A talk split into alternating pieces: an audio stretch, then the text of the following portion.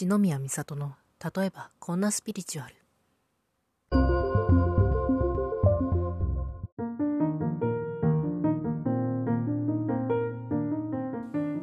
皆さんこんにちは。あるいはおはようございますか。こんばんはかおやすみなさいかもしれませんがソウルライトリーダー篠宮美里です。ちょっと前ぐらいからずっとハイヤーセルフについてお話をさせていただいておりますが今回ちょっとまた別の方向からハイヤーセルフについてちょっと研究してみようかなというふうに思っております。というのも今までの話ってまあ大体チャネリングを前提としていたわけですよね。まあ私自身がそっちに関心があるっていうのと手前味噌ながら無料メールセミナーを配信していたりするのでその影響といいますかそういうのでどうしてもやっぱりそこ前提になってしまっているところがあっていや私としてはそれはね、うん、いいんで、うん、それはそれでいいんですけどただやっぱり一方でそのえっ、ー、とちょっと第何回か忘れてしまったんですけれどもハイヤーセルフの話題をしている時にそのハイヤーセルフとつながるとか自分自身とつながるっていうこと自体は必ずしもチャネリングが必須ではないという話を多分させていただいてたと思うんですよ。そういうチャネリングとか、なんならスピリチュアルとか、そっちの心理学とかも含めてかな。そういう類の知識がたとえない人だとしても、あの、ちゃんとつながれてるというか、しっかりつながって生きていっている人はいらっしゃるっていう話を多分したと思うんですよね。だからこそ、うん、やっぱり今までこうチャネリング全体に話してきましたけど、別にそれは必ずしも必要というわけではなくむしろ他の手段でもいろいろあるよっていうことをちょっとこの辺りでお話ししておこうかな。補足的な内容になると思うんですけど。っていう感じで今うんというか今回のテーマにさせていただいてる感じですね。でそうですね。まあその他の方法みたいな他の手段みたいなところになってくるとこれは本当にいろいろあってでその人ならではっていうか、まあ、その人に合った方法っていうのがどうしてもやっぱりあると思うので向き不向きっていうのもあるし相性の問題も多分あると思うのでこうそういう知識とかがなくても自分の生きたいようにというか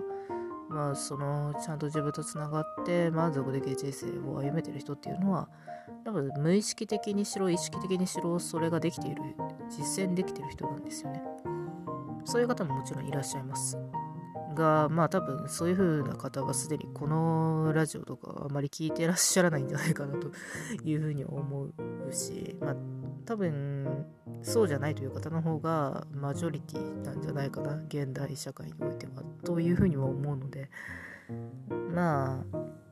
ちょっとそのねあなんか自分のさ感覚というか自分がその経験則として実践してつながれてるっていうのは一旦こへは置いといてそれができないから苦労しっていうかそれができたら苦労してないっていう話なので、まあ、それはね一旦ちょっと脇に置いとくとしてじゃあそうじゃないと感じている場合に何が参考になるのかっていうところなんですけどこれはうん、いわゆる自己診断系のツールっていう感じですかね。なんでかっていうと、まずね、自分自身を知るっていうの結構やっぱり重要なんですよ。で、自分自身を知るっていうふうにも、もういくつかアプローチ方法がもちろんあるんですけど、その中でも、まあ、客観的な視点というのかな。ちょっとこう、自分自身で自分のことを内観するっていうだけじゃなくて、ちょっとツールに頼って、こう、と自分以外の何かを減って自分を見るみたいなそういうことをやってみるというのは結構効果的だったりするんですよ。で、まあ、この自己診断というか自分を知るためのツールっていうのはまあ世の中いろいろあるわけでしてもちろんその適職診断とかそのキャリア仕事方面とかキャリア方面っていうのももちろんあるしあとはあのエニアグラムとかねえーと、ビッグファイブとか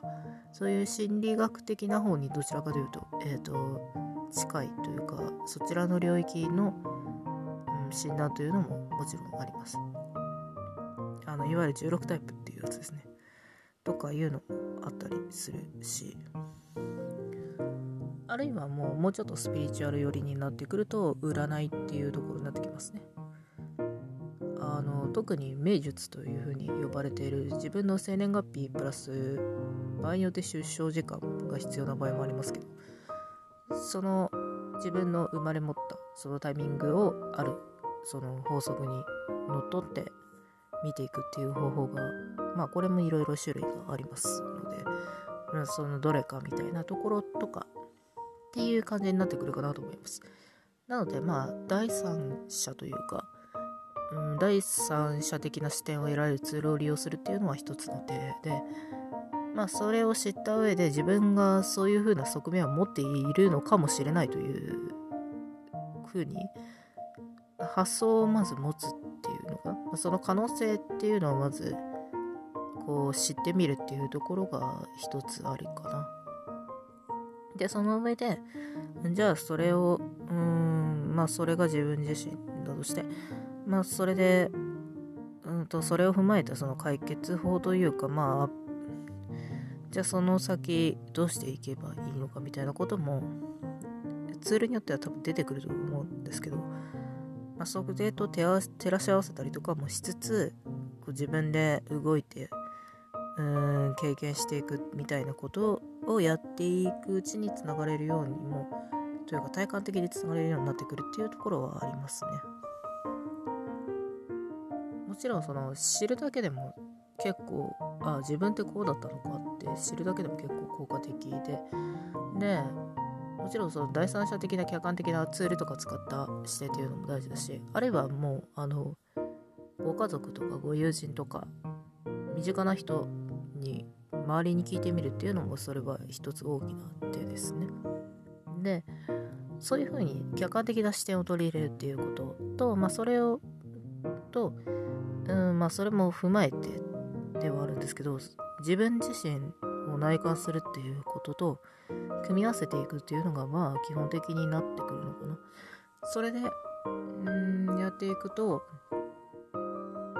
そのチャネリングという概念で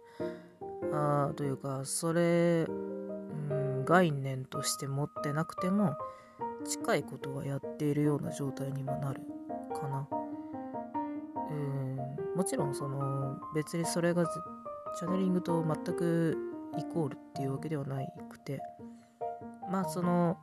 重なる部分もあるよみたいな感じなんですけどそういうことは可能かな？うんちょっと 話が自分でもなんか考えながら言っているのでちょっとごちゃごちゃになってしまって申し訳ないなって思うんですけど要するに自分を知るっていうことは自分とつながるっていうこと対する、まあ、大事なプロセスの一つだしその自分を知るっていうのも、えーとまあ、大まかにざっくり分類すると自分自身で内観してあ自分はこうなんだっていうふうに、うんまあ、気づくっていうのかな。そういうのもまず一つの手だしあるいは第三者の視点からその自分を見てみるっていうところも大事。両方のバランスが取れてくると結構まあ、ハイヤーセルフとつながるっていうことがやりやすくなるんじゃないかなみたいなそういうところですかね。その上で実践をしていくというか、うん、それを踏まえてじゃあ自分がどうするのかっていうところ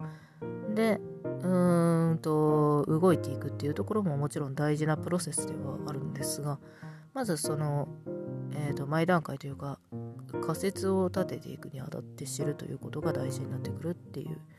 ところですかね。まあただ本当に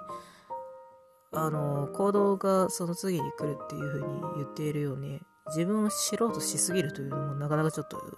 まあ度が過ぎると厄介なことになりかねないっていうところはあるのでうーんやっぱ結局そこもねバランスって言ってしまえばそれまでなんですよ。だか自分をあの知ることに執着しすぎるとそれはそれで、うん、逆に空回りしてしまいかねないので大事ではあるんですけど、まあ、そこにとらわれすぎないように、うん、まあ自分のことをこういろんな側面から見られる機会を持ってみようかなっていうふうには思っていただければそれはそれでチャネリングとかそういう、えーと、手段ではないまた別の形で自分の、うん、ハイヤーセルフとかあとメタ視点の自分というところとつながりやすくなるんじゃないかなというふうには思いますね。というとこでしょうか。今回はこの辺りで、また次回からはどうしようかな。ハイヤーセルフの話も、まあ、だいぶしてきてるんで、もうちょっと別の話題してもいいかなというふうには思ってるんですけど、まあ、次回次第ですかね。次回をまたお楽しみにしていただけましたら幸いです。では、ここまでお聴きくださりありがとうございました。また次回お会いしましょう。バイバーイ。